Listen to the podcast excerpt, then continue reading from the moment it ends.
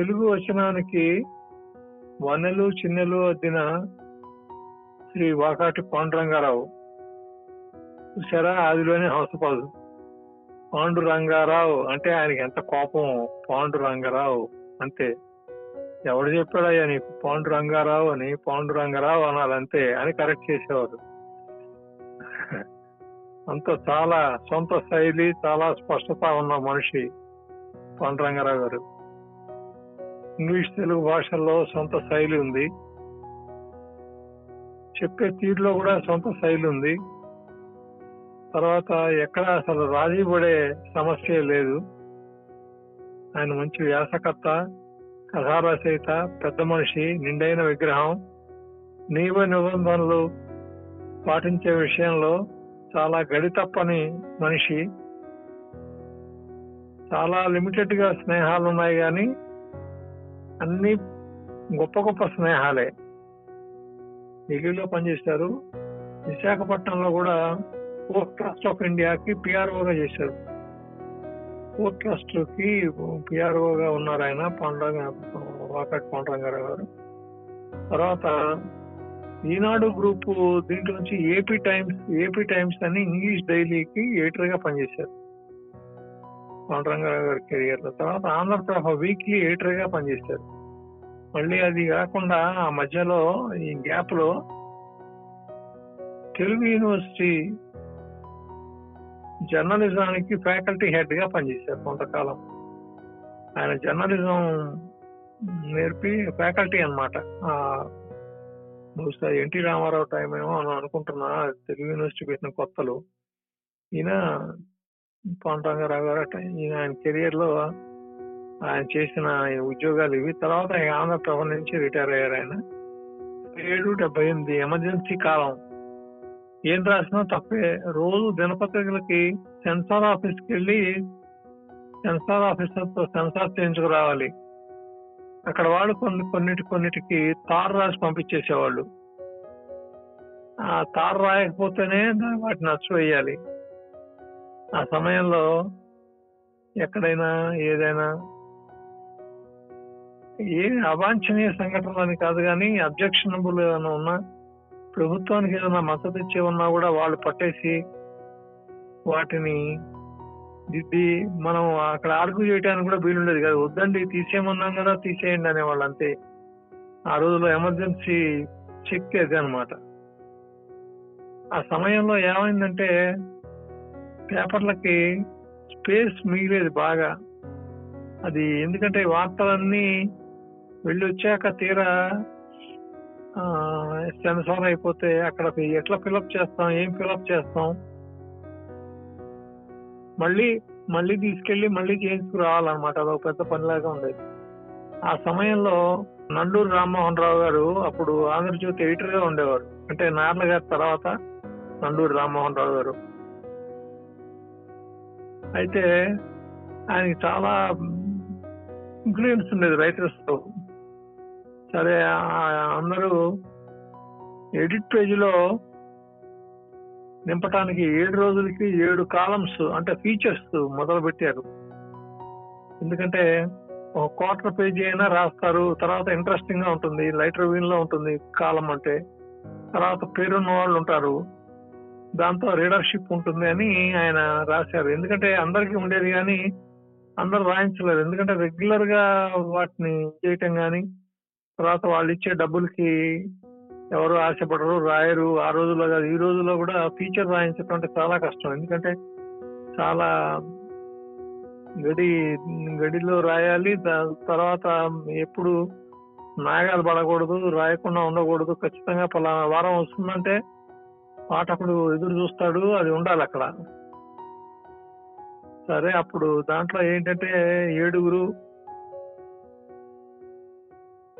ఆయన శుక్రవారం సూది ఉందని డాక్టర్ కొమ్మూరు వేణుగోపాలరావు గారు అంటే నాకు జ్ఞాపకం చెప్తాను. డాక్టర్ కొమ్మూరు వేణుగోపాలరావు గారు డాక్టర్ గారు ఉండేవారు కదా విజయవాడలో ఆయన శుక్రవారం సూది ముందు అని రాసేవారు. కథన కుతూహలం అని రాఘవ్ అంటే బౌండికోట రామగోపాలం గారు విశాఖపట్నం ఆయన రాసేవారు. రంగుల రాట్నం అని నేను రాసేవాడిని శ్రీరమణ. ఇంకా ఐజయరావు గారు అంటే ఇచ్చాపురం జగన్నాథరావు గారు ఒకటి రాసేవారు. బొమ్మిరెడ్డిపల్లి సూర్యారావు గారు ఒక రోజు రాసేవారు. ఇందులో వాకాటి పాండురంగారావు గారు కూడా ఒకరు. ఒకరోజు ఆయన స్నాగజాపం స్నాగజాపం శీర్షికతో ఒక బిట్టు రాశారు.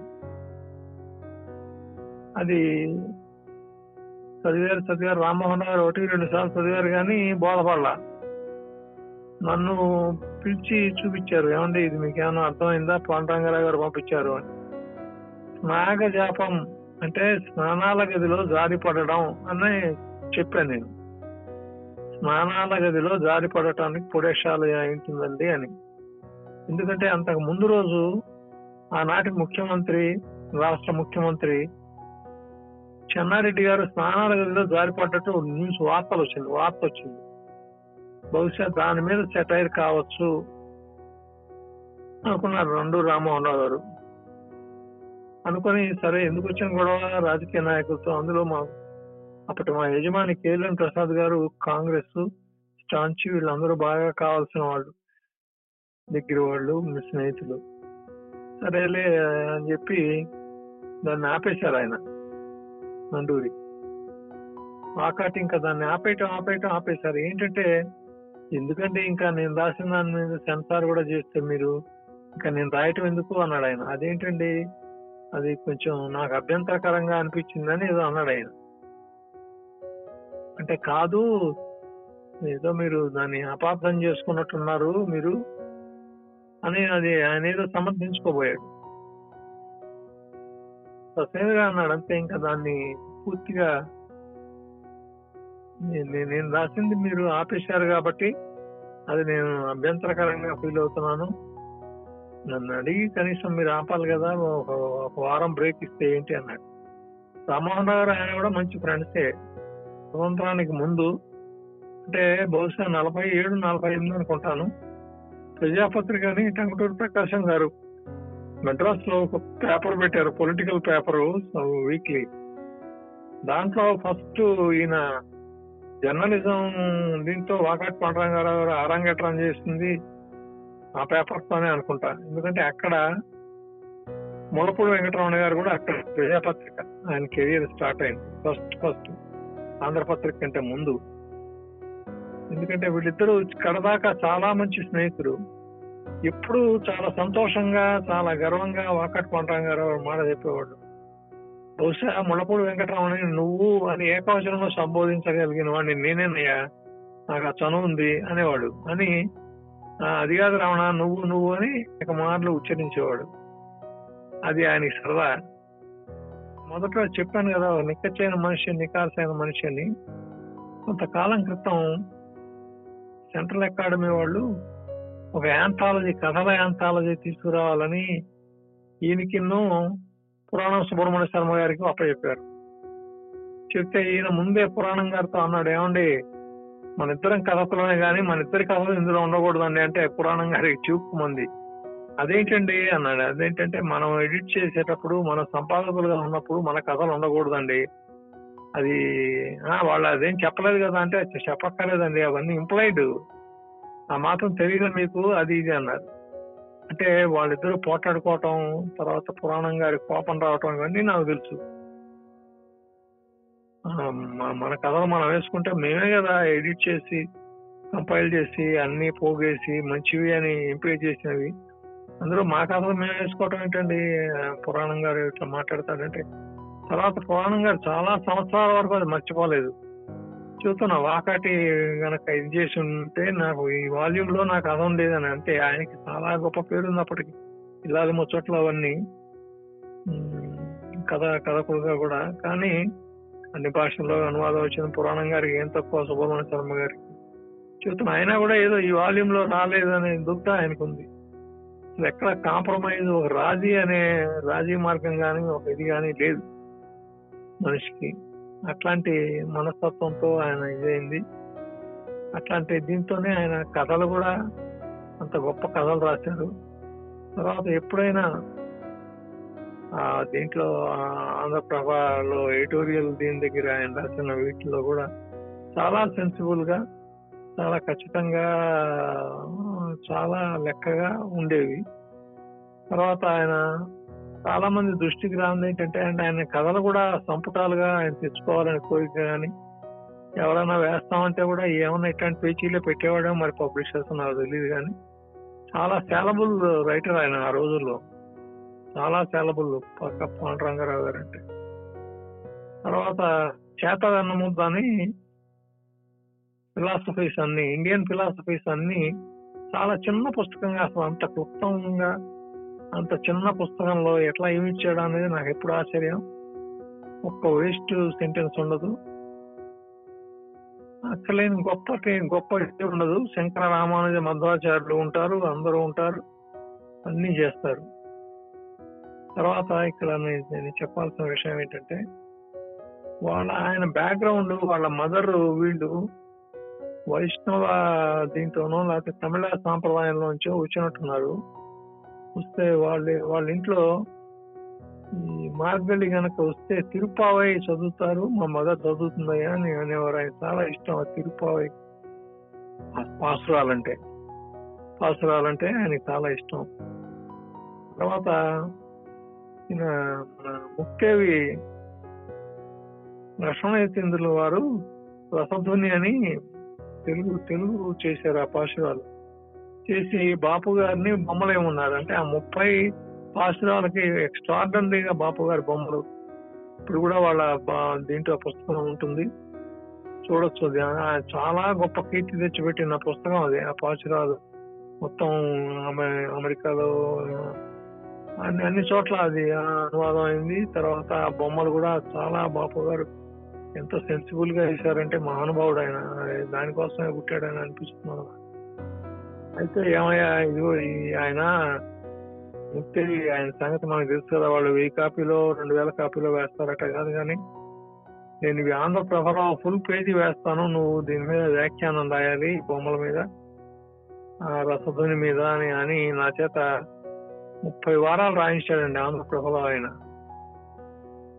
నేను ఆంధ్రప్రభ వీక్లీకి రాశాను అనమాట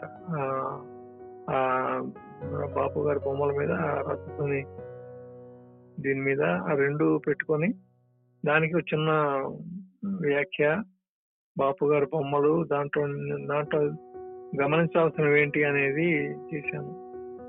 అట్లాగా ఆంధ్రప్రభలో ఈ కార్టూనిస్టులు పోటీలు లేకపోతే కథల పోటీలు ఏమైనా ఉంటే అవన్నీ వేసుకొని ఆయన కొంత ఫిల్టర్ చేసుకొని మెడ్రాస్ తీసుకొచ్చేవారు. తీసుకొచ్చి ఒక రోజు ఉండి బాపు గారింటో నాన్నగారింటో గారింటో ఫైనలైజ్ చేసుకొని మా చేత సంతకాలు పెట్టించుకొని ఇంకో మీరు కూడా ఉన్నారని చెప్తాను. రేపు పొద్దున ఏదైనా తేడా వస్తే అని తీసుకెళ్ళేవాడు అనమాట ఆయన.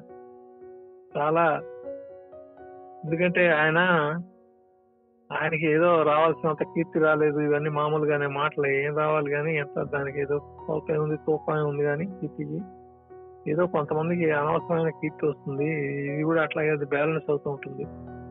కొంతమంది దాన్ని కోరుకోరు దాన్ని పెద్ద ఆశించరు దాన్ని ఎవరు చెప్పుకోరు. తర్వాత వాళ్ళ దీంట్లో ఏంటంటే వాళ్ళ ఇంటి దగ్గరే అమ్మాయి అపరాజిత అని ఆ పెద్ద అమ్మాయి జిడ్డు కృష్ణమూర్తి ఫిలాసఫీకి అంకితం అయిపోయింది. ఆవిడ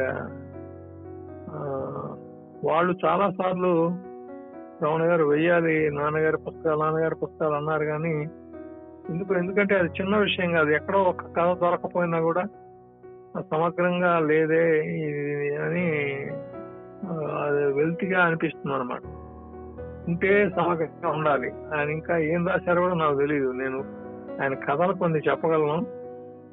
అది కూడా కొన్ని చెప్పగలను పేర్లు ఇప్పుడు. చేతవన్న ముద్ద నాకు బాగా గుర్తు. ఇంకా చిల్లర మల్లరగా లేకపోతే ఆ దాంట్లో కూడా ఎడిటోరియల్స్ వీక్లీలో కూడా ఆయన ఏమైనా రాసి ఉంటే రాసి ఉండొచ్చు. అవన్నీ కూడా కలిపి మా సమగ్ర సాహిత్యం కింద ఎందుకంటే ఎన్ని రావట్లేదు అందులో పాండురంగారావు గారిని గుర్తుపెట్టుకోదగ్గ రైటరు. ఎందుకంటే ఆయన ఆయన వచనం ఒక ప్రత్యేకమైన శైలి. వచనంలో అక్కర్లేని బ్రెవిటీ చాలా ఇదండి. ఆయన ఎందుకంటే చేతి వన్న మొత్తం మొత్తం పుస్తకం అంతా అసలు ఒక శాంపుల్గా చెప్పచ్చు అనమాట ఎందుకంటే హిందూ ఫిలాసఫీ అంటే భగవద్గీత మీద రాయటానికే ఒక వంద పేజీలు కావాలి. అట్లాంటిది క్షుణ్ణంగా ద్వైతం ద్వైతం విశిష్ట ద్వైతం అన్ని అన్నిటి గురించి ఎంత బ్రీఫ్గా చెప్పాలన్నా కూడా మామూలు వాడికి లే మ్యాన్కి చాలా కష్టం. అది ఆయన ఆయన వల్లే అవుతుంది. ఎందుకంటే ఆ భాష ఆ ఎక్స్ప్రెషన్ అది ఒక పాండురంగరావు గారి దగ్గర ఉంది అది. ఆయన అంటే నాకు చాలా ఎనలేని గౌరవం ఎనలేని ఇష్టం. మేము అసలు ఆంధ్రప్రభ ఆఫీస్ వస్తుందంటేనే ఒక ఒక రకమైన ఇది అనమాట అంటే అంత ఆయనతో కన్వర్సేషన్ కానీ ఆయనతో మాట్లాడటం కానీ అవన్నీ అంత ఇదిగానే ఉండేవి. అవన్నీ జ్ఞా జ్ఞాపకాలన్నీ ఇప్పుడు మీరు ఈ దీంతో రావటంతో నాకు ఒక్కసారి తేనె చుట్టు దగ్గర తేనెలు కదిలినట్టుగా ఈగలు కదిలినట్టు నాకు అనిపిస్తుంది. ఎంత చెప్పినా ఏవో ఒకటి అంటే ఏ- ఇట్లాగా అట్లాగా అట్లాగా ఇట్లాగా అని చాలా ఇదిగా ఉంది నేను ఆయన ఎప్పుడు తెలుగు యూనివర్సిటీలో అనేవాడిని. ఏమన్నా మాస్టర్ మీరు పాఠం చెబుతుంటే వచ్చి కూర్చొని వినాలని ఉందంటే ఎందుకయ్యా నువ్వు ఇట్టాగంటావు తర్వాత ఏమైనా చేస్తావు ప్యారడీలు రాస్తావు. ఎందుకంటే నేను ఎక్కువ నా ప్యారడీలో ఎక్కువ ఆయనకి అశ్వని దేవత లాంటి నర్సులు ఏదో ఆయన నాకు చాలా ఇష్టమైన సెంటెన్స్ ఒకటి ఉందన్నమాట. పేషెంట్ల మా నాన్న నర్సులు నర్సుల మా నాన్న డాక్టర్లు అని. ఆ మా నాన్న అన్నది ఎంత బాగా వాడాడు అనుకున్నాను అనుకునేవాడిని ఆ రోజుల్లో. పేషెంట్ల మా నాన్న నర్సులు నర్సులు మా నాన్న డాక్టర్లు బతికేస్తున్నారని. ఆ, అంత మంచి అద్భు- అద్భుతమైన వాక్య నిర్మాణం అది ఉంది. చాలా నిండు మనిషి నిండైన మనిషి. అక్షరం దాని బరువు దాని లోతు దాని ఎత్తు తెలుసుకున్న మనిషి. అంతకంటే ఇంకేం చెప్పక్కర్లేదు.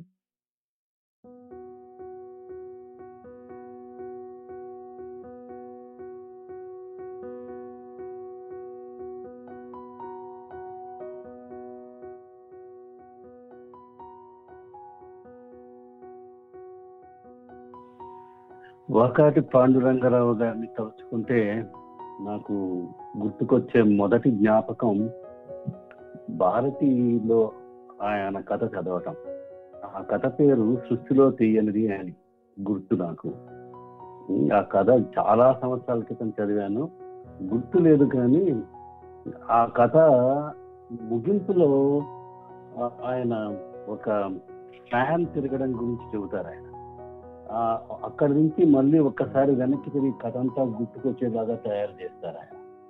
ఆ కథ చదివిన అనుభవం నన్ను ఇప్పటికీ వెంటాడుతూనే ఉంది. ఇది మళ్ళీ ఓసారి ఆ కథ చదువుదాం అనుకున్నాను కానీ నాకు అది దొరకలేదు తర్వాతి జ్ఞాపకం ఎంఎస్కో వాళ్ళు ప్రచురించిన అపరాజిత అనే కథల సంపుటం. ఆ- ఆ సంపుటాల్లో ఆయన ఒక ప్రయోగం కూడా చేశారు. ఆ, ప్రతి కథకి ముందు ఒక నేపథ్యం కూడా రాశారు ఆయన. ఆ కథ రాయడానికి కావలసిన వస్తువు ఎలా దొరికింది దాన్ని కథగా ఎలా మలిచాను మలచిన తర్వాత పాఠకులు దానికి ఎలా స్పందించారు? ఇలా కొన్ని ఆసక్తికరమైన అంశాలని ఆయన ఆ ఉప కథలకున్న ఉపోద్ఘాతాల్లో చెప్పారు. అందులో ఒక విషయం నన్ను ఎప్పుడూ వెంటాడుతూనే ఉంటుంది. ఆ విషయం ఇప్పటికీ ఏ కథ చదువుతున్నా నాకు గుర్తుకు వస్తూనే ఉంటుంది. అందులో ఆయన ఏమంటారంటే రచయిత తాను కథ రాస్తున్నప్పుడు ఉన్నట్టుండి ఒక చోట ఆగి బా ఎంత బాగా రాశాను నేను. ఇది చదివినప్పుడు పాఠకుడు మూర్చపడిపోతాడు కదా అని అనుకుంటాడట సమస్య ఏమిటంటే అలా రచయిత అనుకున్నటువంటి విషయాలను కానీ సన్నివేశాలని కానీ వాక్యాల్ని కానీ చాలాసార్లు పాఠకుడు పట్టించుకోడు. అయితే ఆ రచయిత ఎదురైనప్పుడు ఆ పాఠకుడు తనను ముగ్ధుని చేసినటువంటి అంశం ఏదో చెబుతాడు. తనని చాలా తన పైన ప్రభావాన్ని చూపించిన వాక్యం ఏదో చెబుతాడు. ఆ వాక్యాన్ని తాను రాశానని కూడా రచయిత గుర్తుపెట్టుకోగలడట అతని కలం నుంచి జారిపోయినట్లుగా వచ్చిన ఆ వాక్యమే పాఠకుడు పట్టించుకుంటాడని. ఇది రచనలో ఉన్నటువంటి వైచిత్రి అంటాడు ఆయన. ఇది చాలా చోట్ల జరిగేటువంటి సహజమైన అనుభవం. కథ రాసే ప్రతి రచయితకి ఈ వాక్యం గుర్తుంటే బాగుంటుంది అనుకుంటాను నేను. ఆ తర్వాత అదే సంపుటంలో ఉన్న మరో కథ నన్ను నాకు నన్ను ఇప్పుడు వెంటాడుతూ ఉంటుంది. ఆ కథ పేరు ఆర్ చక్రారావు. ఆర్ చక్రారావు అంటే ఋతు చక్రారావు అని అర్థం. అది ఒక సాధారణమైన మధ్యతరగతి వాడి కథ. ఆ మధ్యతరగతి వాడు వేసవిలో ఫ్యాన్ కొనుక్కోవాలనుకుంటాడు. ఫ్యాన్ కొనుక్కునేలోగా వేసవి వెళ్ళిపోతుంది. చలికాలంలో శాలువాలు కొనుక్కోవాలనుకుంటాడు. అతను కప్పుకునే శాలువా ఎప్పుడు అతని శరీరానికి సరిపోదు. కాళ్ళు ముడుచుకోవాలో తలను వంపుకోవాలో చేయాలి. కొత్త శాలువా కొనుక్కుందాం అనుకునే లోపల ఆ హేమంతం వెళ్ళిపోతుంది. జీవితం జీవితం అంతా అతనికి అతన్ని ఇలా ఋతువుల పేరుతో ఆడుకుంటూనే ఉంటుంది. వాడి పేరు ఋతుచక్రారావు. అతన్ని వాకాటి పాండురంగారావు గారు ఆర్ చక్రారావు అని అంటారు ఆయన ఆయన పేరు చెప్తే గుర్తొచ్చే మరొక కథ ఏమిటంటే ప్లసిబో అని. ఈ కథలో ఆయన నమ్మకం అన్నది ఎంత అవసరమో చూస్తాడు ఆయన. ఎవరో దూరపు వ్యక్తికి నయం కాని జబ్బును కూడా నయం చేయగలిగినటువంటి డాక్టరు తన భార్యకు ఉన్నటువంటి జబ్బును నయం చేయలేకపోతాడు. భార్యకి అతని పైన నమ్మకం లేకపోవడమే కారణం. వాసాటి పాండురంగరావు గారు తెలుగు కథా సాహిత్యంలోనే ఒక విలక్షణమైనటువంటి కథకుడు. ఆయనలాగా శాస్త్రాలను చదువుకున్నవాడు ఎవరూ ఉండడు ఆయనలాగా సంప్రదాయ సాహిత్యాన్ని చదువుకున్నవాడు సవాళ్ళు వాళ్ళు చాలా తక్కువ. ఆయనకి జీవితం పైన ఎప్పుడూ ఒక పాజిటివ్ దృక్పథం ఉండేది. ఆయనకి జీవితం అంటే చాలా గౌరవం. ఆయన బాగా అధ్యయనం చేసిన చాలా కొద్ది మంది కథకుల్లో ఒకడు. అలాగే చాలా విస్తృతంగా తిరిగిన వాడు చాలా భిన్నమైన జీవితాలు గడిపిన వాడు ఆయన. నాకు తెలిసి చిన్నతనంలో ఆయన ఢిల్లీలో ఉన్నట్టు గుర్తు. తర్వాత విశాఖపట్నానికి వచ్చి పోర్ట్లో పనిచేశాడు ఆయన. అక్కడి నుంచి హైదరాబాద్కి వెళ్ళి ఆంధ్రప్రభ సచిత్రవార పత్రికకు సంపాదకుడయ్యాడు. ఆంధ్రప్రభ నుంచి హైదరాబాద్ టైమ్స్ అనేటువంటి ఒక ఇంగ్లీష్ పత్రికకి కూడా ఆయన సంపాదకుడయ్యాడు. అలా ఆయన రకరకాల ఉద్యోగాలు రకరకాల జీవితాల్ని చూసినటువంటి వ్యక్తి. అయితే ఏ పని చేసినా తనదైనటువంటి ముద్రని ఆయన ఆ పని మీద వదిలిపెట్టే వెళ్ళాడు. ఆయన సంపాదకుడిగా ఉన్నప్పుడు ఆంధ్రప్రభలో రాసినటువంటి మిత్రవాక్యాలు చాలా ప్రసిద్ధమైనాయి ఆ రోజుల్లో ప్రతి వారము ఆయన ప్రచురించిన కథాప్రభ కథలన్నీ ఇప్పుడు చాలా సుప్రసిద్ధమైన కథలు. అలాగే ఆయనకి సంప్రదాయ సాహిత్యం పైన చాలా గౌరవం. ఆయనకి హిందూ మతం పైన హిందూ విశ్వాసాల పైన చాలా ప్రగాఢమైన విశ్వాసాలు ఉండేవి. అందువల్లనే ఆయన మరణం ఒక కామ అనే పుస్తకాన్ని కూడా రాశారు. ఆయనకు మానవాతీత శక్తుల పైన పునర్జన్మల పైన చాలా నమ్మకం ఉండేది. అయితే ఆయన నమ్మకాలకి విరుద్ధంగాను ఆయనకు ఆయన విశ్వాసాలకి విభిన్నంగాను ఉండే మాలాంటి కుర్రకారు పైన ఆయనకు చాలా సహనం కూడా ఉండేది. అందువల్ల ఆయన వీలైనంత వరకు శాస్త్రీయంగాను సహేతుకంగాను ఎదుటి మనిషితో చర్చించి గుర్తించడానికి ప్రయత్నించేవాడు. మూర్ఖంగా తన అభిప్రాయాల్ని ఎవరిపైన రుద్దాలని ఆయన ఎప్పుడు అనుకోలేదు. అందువల్ల ఆయనతో ఒక గొప్ప ప్రజాస్వామికమైనటువంటి అనుబంధం నాకు ఉండేది ఆయన హైదరాబాద్లో సంపాదకుడుగా వెళ్ళిన తర్వాతే నేను ఆయన్ని నేరుగా చూశాను. హైదరాబాద్లో చాలా సార్లు కలిశాను. ఆయనతో కలిసి తిరిగిన అనుభవాలు నాకు చాలా ఉన్నాయి. ఆయనకి భాష పైన చాలా పట్టు ఉంది. కథల్లో ధ్వని అని ఒక గొప్ప అంశం ఒకటి ఉంది. ధ్వనిగా కథల్లో చెప్పాలనుకున్న అంశాల్ని చాలా సజెస్టివ్గా వ్యక్తీకరింపజేసేటువంటి శక్తి తెలుగు కథకుల్లో నాకు ఇచ్చాపురం జగన్నాథరావు గారిలోను వాకాటి పాండురంగరావు గారిలోను చాలా బలంగా కనిపిస్తుంది. ఆయన ఒక వాక్యం చెబితే వెనక్కు తిరిగి ఏదో ఒక విషయాన్ని మనం ఆ కథలో వెతుక్కోవాలి. వెనక్కు తిరిగి ఏదో ఒక విషయాన్ని మనం జ్ఞాపకం చేసుకుని తీరాలి. అలా ధ్వనిని అద్భుతంగా పలికించిన అతి కొద్ది మంది తెలుగు కథకుల్లో ఆయన ఒక్కడు. ఆయనకు సాహిత్యం పైన చాలా గౌరవం జీవితం అంటే చాలా మమకారం ఆయన ఒక ప్రవాహంలాగా ఒక జలపాతంలాగా ఎప్పుడూ నిత్య చరణశైలిగా ఎప్పుడూ ఒక పాజిటివ్ దృక్పథంతో చాలా మమకారంతో ఆశతో ఎప్పుడు వదలని పట్టుదలతో ఎంత చీకటిలోనైనా వెలుతుర్ని చూసేటువంటి గొప్ప ఆశా దృక్పథంతో చివరి వరకు జీవించాడు. అట్లా అన్ జీవితం పైన ప్రేమతో అంత అంత పాజిటివ్గా జీవించిన వ్యక్తుల్ని నేను చాలా తక్కువ మందిని చూశాను. ఆయన అలా చాలా అరుదైనటువంటి వ్యక్తి. అందువల్లనే ఆయన రాసిన కథలు చాలా అరుదుగా ఉంటాయి. అపరాజిత లాంటివి. చాలా అరుదైన కథ కూడా ఆయన. చివరిగా ఆయన గురించి తలుచుకున్నప్పుడల్లా నాకు ఒక చిత్రమైన విషయం గుర్తుకొస్తూ ఉంటుంది.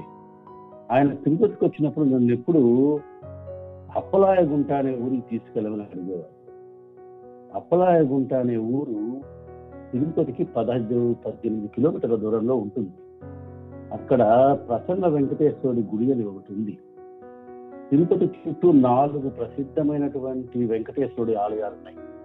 ఆ ఆలయాల్లో వెంకటేశ్వరుడు తిరుమల కొండలో ఉన్నంత పెద్ద విగ్రహంగా ఉంటాడు. అటువంటి వాటిలో ఒకటి ముఖ్యమైనది అప్పలాయం ఆ ఊరికి నన్ను ఎందుకు తీసుకెళ్ళమన్నాడా ఆయన? చాలాసార్లు అనుకున్నాను. చివరికి ఒకనొక సందర్భంలో చాలా కష్టపడి ఆయన తీసుకెళ్ళగలిగాను అయితే అక్కడికి వెళ్ళిన తర్వాత నా కష్టమంతా తీరిపోయింది. ఎందుకంటే తీరా అక్కడికి వెళ్ళిన తర్వాత నాకు తెలిసింది ఏమిటంటే వాకాటి పాండురంగరావు గారు ఆ ఊళ్ళోనే పుట్టారు అని. ఇప్పటికి కూడా ఆ ఊరి గుడికి వెళ్తే అక్కడ ఉన్న పూజారుల్ని పలకరిస్తాను నేను. వాళ్ళు తమ ఇంటి పేరు వాకాటి అని చెబుతారు. ఇప్పటికి కూడా నాకు వాకాటి పాండురంగరావు గారు ఏ జిల్లా వాడు ఎక్కడ పుట్టాడు అనే విషయం కొంత అనుమానంగానే ఉంది. చిత్తూరు జిల్లా వాళ్ళ రచయితలు ఎప్పుడూ ఆయన్ని తమ సొంతం చేసుకోలేదు. వాళ్ళకి తెలియదు అసలు ఆయన చిత్తూరు జిల్లా వాడిని. అయితే వాకాటి పాండురంగరావు గారి లాంటి కథకుడికి జన్మభూమి అనేది ఒక ప్రత్యేకమైన ఊరని నేను అనుకోవడానికి కూడా అనుకోవడం కూడా మూర్ఖత్వమే అవుతుంది. ఆయన నిజానికి విశ్వమానవుడు. ఆయన ఆయన ఆయన తలుచుకున్నప్పుడల్లా నాకు ఆయన ఆయన పాజిటివ్ దృక్పథము ఆయన వ్యక్తిత్వము గుర్తుకొస్తూనే ఉంటాయి. ఆయన కథల్లో ఆయన వ్యక్తిత్వం స్పష్టంగా మనకు వ్యక్తీకరించబడతాయి. అందువల్ల ఆ కథలన్నింటినీ మళ్ళీ మనం ఒకసారి జాగ్రత్తగా చదవవలసిన అవసరం ఉందని నేను ఇప్పటికీ అనుకుంటూ ఉంటాను.